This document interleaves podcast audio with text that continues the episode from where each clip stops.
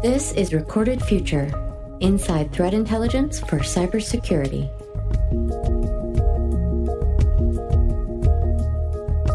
Hello, everyone, and welcome to episode 155 of the Recorded Future podcast. I'm Dave Bittner from the Cyberwire. Our guest this week is Bob Stasio. He's the global cyber threat leader at DuPont, a global Fortune 500 company with around 35,000 employees.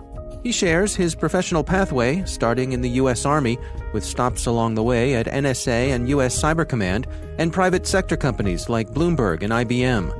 We'll get his take on threat intelligence and why he thinks automation is one of the key components to future success in securing organizations both internally and online. Stay with us.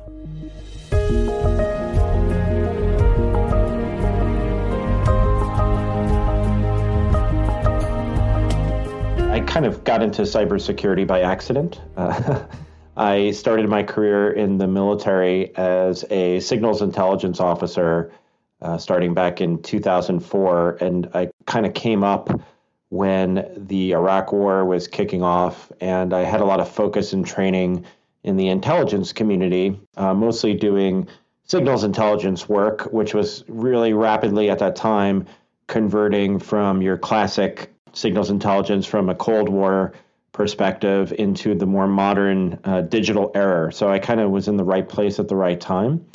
And that afforded me the opportunity to move from this uh, community that was moving from a traditional signals intelligence uh, paradigm into this cyber world.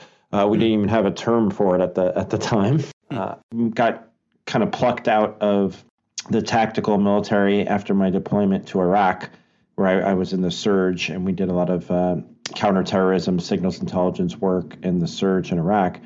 And I got moved in to help build out Cyber Command, U.S. Cyber Command, uh, hmm. back in like 2009.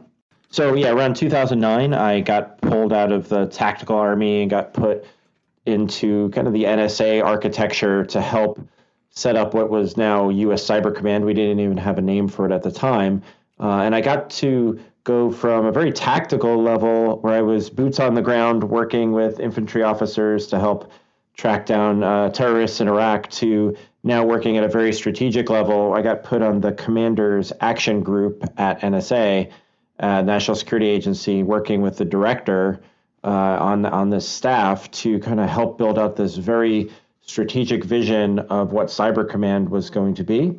Uh, and it was a very interesting opportunity. And uh, I was the low man on the totem pole, and I worked for some uh, amazing officers that I that I worked with there. Actually, one of the one of which is now the current director of the NSA, General Nakasone, who uh-huh. was an uh, excellent person to work for. Uh, but I helped them out uh, to produce the output we needed to stand up what became U.S. Cyber Command. So that was kind of my introduction. Um, and then eventually I got moved into what became the Army's cyber unit at NSA, and I was a company commander for that unit, which was an amazing experience to kind of see the tip of the spear for the military, for the Department of Defense, in cyber intelligence collection. Uh, it was a very interesting job. Uh, the stuff that we would get, the intelligence we would gather, would very rapidly go to the highest levels of the government uh, so it was a very important job, and it was a really interesting perspective. Uh, so so I did did that for about the first ten years of my career was kind of the government service side, and then the last ten years have been more in the private sector. So I initially left the government, went into the private sector, and started my own company initially uh, to kind of help bring some of the methodologies that we saw in the government and from the intelligence community into the private sector. Hmm. And that, that was initially called cyber intelligence or cyber threat intelligence. There, again, there wasn't really a name for it at that point either. But I helped companies stand up these cyber threat intelligence units, uh, stand up these particular programs. Um, so did that for a couple years, and eventually was hired inside at uh, Bloomberg uh, in New York to stand up Bloomberg's uh, cyber threat intelligence unit there uh, in that global team, uh, which uh, led me to work at IBM. Uh, so I, I, decided to kind of take a little change in my career track to go work at IBM as a product manager for an intelligence product. uh, a, pro- a, product that I actually used when I was in the military. It was called uh, IBM i2 Analyst Notebook, and it was uh, an analytical platform that we used to find terror cell networks, but IBM wanted to transform it into something they could use to fight cyber threats. So hmm. IBM hired me as a product manager to help that transition, which was really interesting. And uh, I thought it was a great experience to learn how software is developed and also how to apply it to different use cases in, in the private sector. Uh, so I did that for a couple years and then uh, did a, a, short transition into the investment community where I worked uh, to help invest in new emerging cybersecurity startups. Uh, and which then led me to my job now at DuPont. So I've been yeah. at DuPont, DuPont for uh, about six months now, and I'm I've stood up DuPont's internal, essentially security operation center, and uh, what we call the cyber threat management team, which is kind of this new and interesting concept of uh, what I would call like incident response 2.0. Well, uh, give us some insights. What is your day to day like then at DuPont? What sort of challenges do you face there? My first challenge was to stand up a new team. Uh, I was pretty much the first person to come on and stand up the team internally. So I had to be a bit of a player coach in the incident response world, which I which I think I still am. Uh, hmm. so I started off doing a lot of the incident handling myself and also building out the team at the same time. Uh, but now we actually have a really great team that has been assembled, and we're working through a lot of the different use cases. But day to day, it's essentially uh, doing the the level two kind of network monitoring, and and I think the term cyber threat management and what we're doing is this new concept where uh, you you kind of have a little bit of the reverse in your setup of your personnel, where historically you had a lot of level one responders, like uh, uh, the majority were level one people, and then you had very few level two, level three responders. We're kind of the opposite. We have more level two and level three, and very few level one, and we kind of outsource our level one. Uh, and what we do is we kind of triage the alerts. So we have a lot of artificial intelligence and algorithms in place and machine learning to triage the alerts that are coming in from this federated level one and only the really important things bubble up to my team and they then look at those incidents and respond to them. And, and because we do a lot of this filtering and triage on the front end really everything we look at is important and there's very few false positives. So kind of day to day it's managing the team that's responding to these incidents and we do all types of incidents from business email compromise to fraud to download uh, data loss prevention to your traditional cyber incidents. Uh, and and that it's just managing that process day to day, uh, along with the other administrative stuff that I do, uh, keeping the vendors in line and things like that. So that's a bit of the day to day. I mean, it strikes me that with a, a, company as large as DuPont and as many different things that uh, that that business touches, that that's a that's a lot to keep track of. Um, how do you go about setting priorities? Very good question. Uh, yeah, there's a lot to keep track of from the various locations we have around the world. We have offices and manufacturing facilities in Asia and Europe and the United States.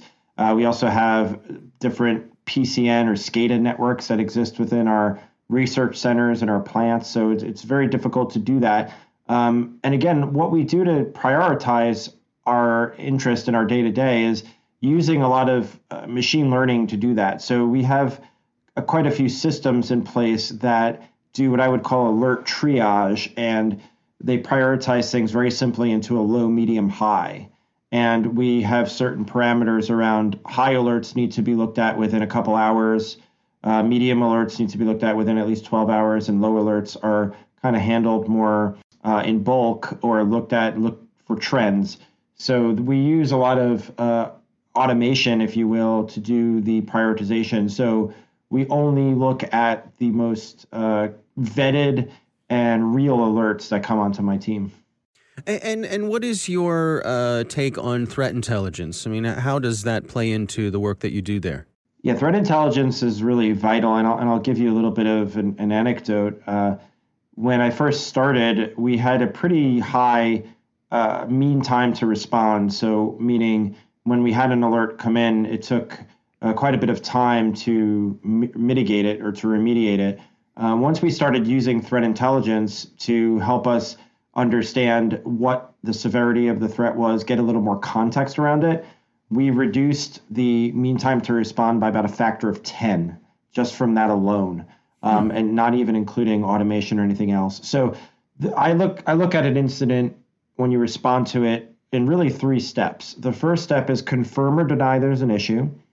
The second step is determine scope and scale.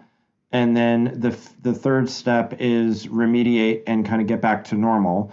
Um, on the first step, uh, determine, confirm, or deny if it's a false positive, threat intelligence is absolutely vital there, right? You can't do any of the other steps unless you confirm it is an issue. It really is an issue, and also the wrap some context around it. You know, is this just a random drive-by malware, or is this a advanced persistent threat trying to get into my network?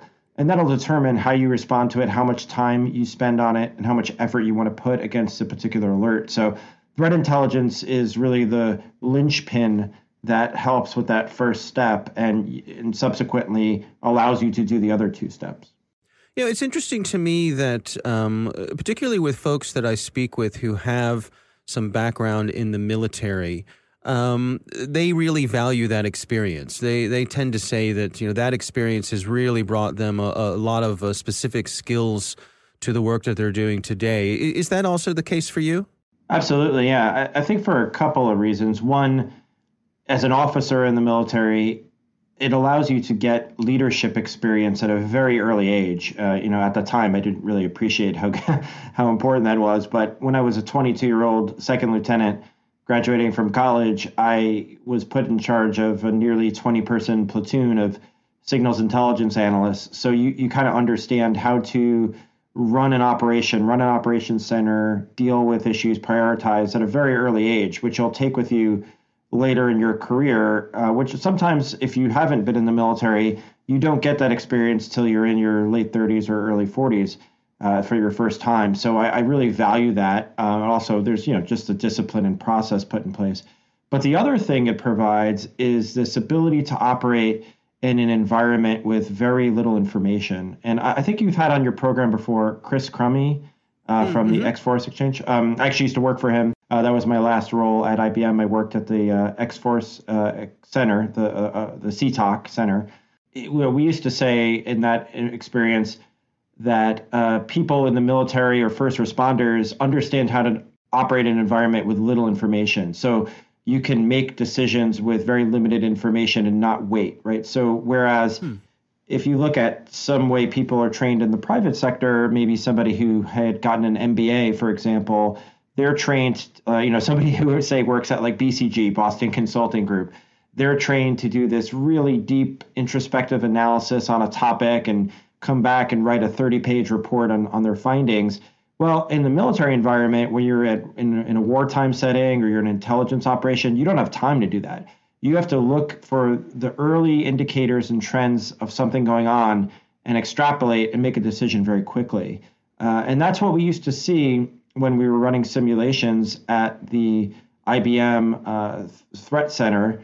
But I also find it's very useful in my day to day life. That's pretty much what I deal with every day. I have to see the little bits of information, little bits of puzzle pieces uh, as an incident is forming and make very quick decisions. So those are really the two areas that the military truly helped me with, and I've taken to my career as it's gone forward. Now, does does that also apply to the culture that you have that the culture that you set when it comes to things like accountability? Because as I would imagine, you know, like you say, uh, you know, it's easy for folks to be paralyzed by indecision. Um, and I suppose part of that comes from the fear that if they make the wrong decision, then they're going to be punished for that um, I would imagine in, in the military when you're when you have to make those decisions and they could be life or death decisions. Um, if you make the right decision, if you make the wrong decision, there's a different framework for uh, evaluating after the fact as to how those decisions played out. Is that something you bring to you to your team at DuPont as well? Accountability is important, but I think you touched on an interesting point as well. It's not so much the accountability for decisions, but it's giving people the leeway, the wherewithal to make decisions without guidance from higher. Um, so a, uh, a, good example of this is in World War II, right? So, so the invasion of Normandy. Uh, one of the reasons w- that were credited for the United States being so successful, or the Allies being so successful, is when we hit the shores of Normandy and we lost all communication with higher. There was there wasn't really a good way for those troops to get in contact with the chain of command it was credited to the soldiers on the ground, the non-commissioned officers and the officers on the ground, the low-level people that made rapid decisions in this time of crisis without waiting for guidance, and they just kind of pushed forward, and they knew the intent, and they accomplished the mission. And if you contrast that with the German side, uh, there's been a, a lot of uh, you know a lot written on this. Uh, in the German side, they were kind of frozen. They were a very hierarchical structure. They had to wait from guidance from uh, Adolf Hitler and and the chain of command and his high level generals for them to do anything. And they delayed the movement of several reinforcement divisions uh, to Normandy, which could have, which basically caused them to lose that battle and obviously turn the tide of the war. So. That's i think it's not so much even the military it's the american military. American military tr- empowers people at the lowest level to be leaders you know? There's a, there's a saying we use lead follow or get out of the way. Um, but it empowers right. even the lowest level ncos uh, to make a decision and and to trust it and go with it instead of be frozen and wait for guidance from higher. So it's not so much there is accountability but it, it's almost there's an environment that allows you to trust your gut and trust decisions that you need to make within your own group to be effective uh, to to move the operation down the road. Uh, for that person who's considering uh, entering this career, maybe they're they're switching uh, from a from a different line of work or uh, coming up through school or their education.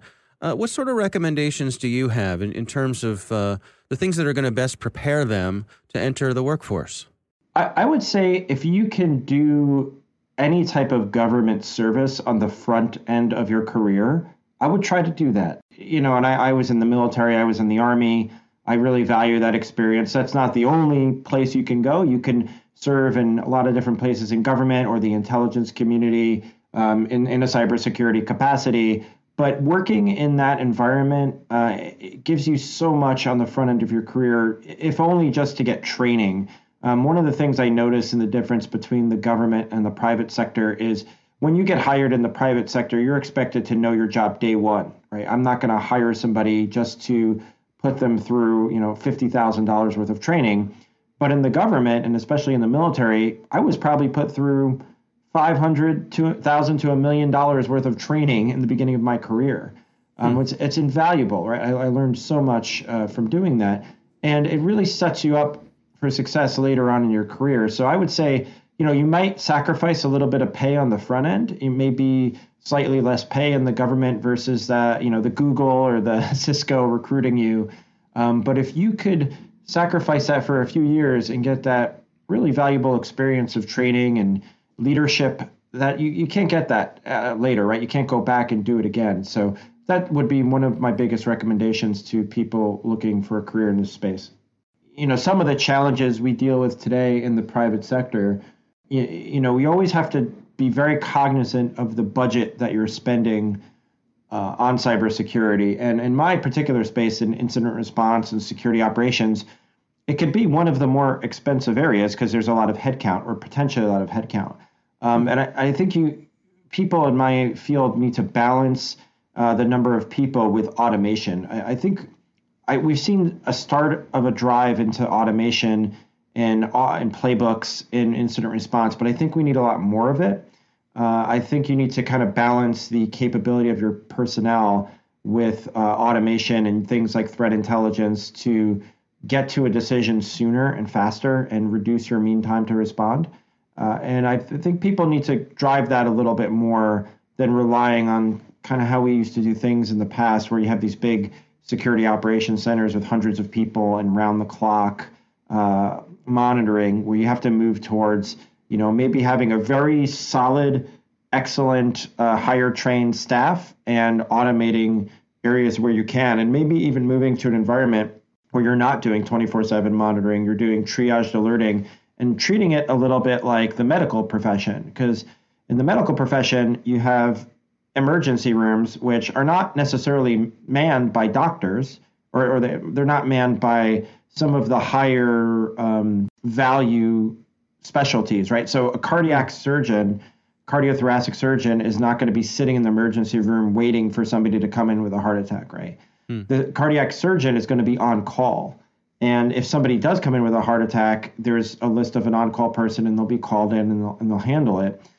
That's kind of the attitude we have to get into, right? You have highly trained surgeons that are are doing this work that working more of a livable nine to five environment what we all want to do um, because they're you know more mature professionals later career and then having more of this monitoring automation and on call for when they need to come in and handle alerts so uh, I, would like to see people start to think about that and that's that's what we're doing and i think it's been very effective so far as you shift towards automation or as you embrace automation, um, how do you spot check it? How do you do regular you know audits to make sure that you're getting what you expect out of it? That's a really good question. I actually have a person full time dedicated to doing the spot check, and, and I'm not even including my engineering team. So I have an engineering team that does the setup and maintenance of various tools, but I have an analyst that is pretty much full time doing the optimization, the playbook development, and the spot checking of our automation. Uh, and it, it is a dedication to put one person on it, but you really need it. And I've seen it become very effective over time. Our thanks to Bob Stasio from DuPont for joining us. Don't forget to sign up for the Recorded Future Cyber Daily email, where every day you'll receive the top results for trending technical indicators that are crossing the web Cyber news, targeted industries, threat actors, exploited vulnerabilities, malware, suspicious IP addresses, and much more. You can find that at recordedfuture.com/intel. We hope you've enjoyed the show and that you'll subscribe and help spread the word among your colleagues and online. The Recorded Future podcast production team includes coordinating producer Monica Tadros, executive producer Greg Barrett, the show is produced by The Cyberwire with editor John Petrik, executive producer Peter Kilpe, and I'm Dave Bittner. Thanks for listening.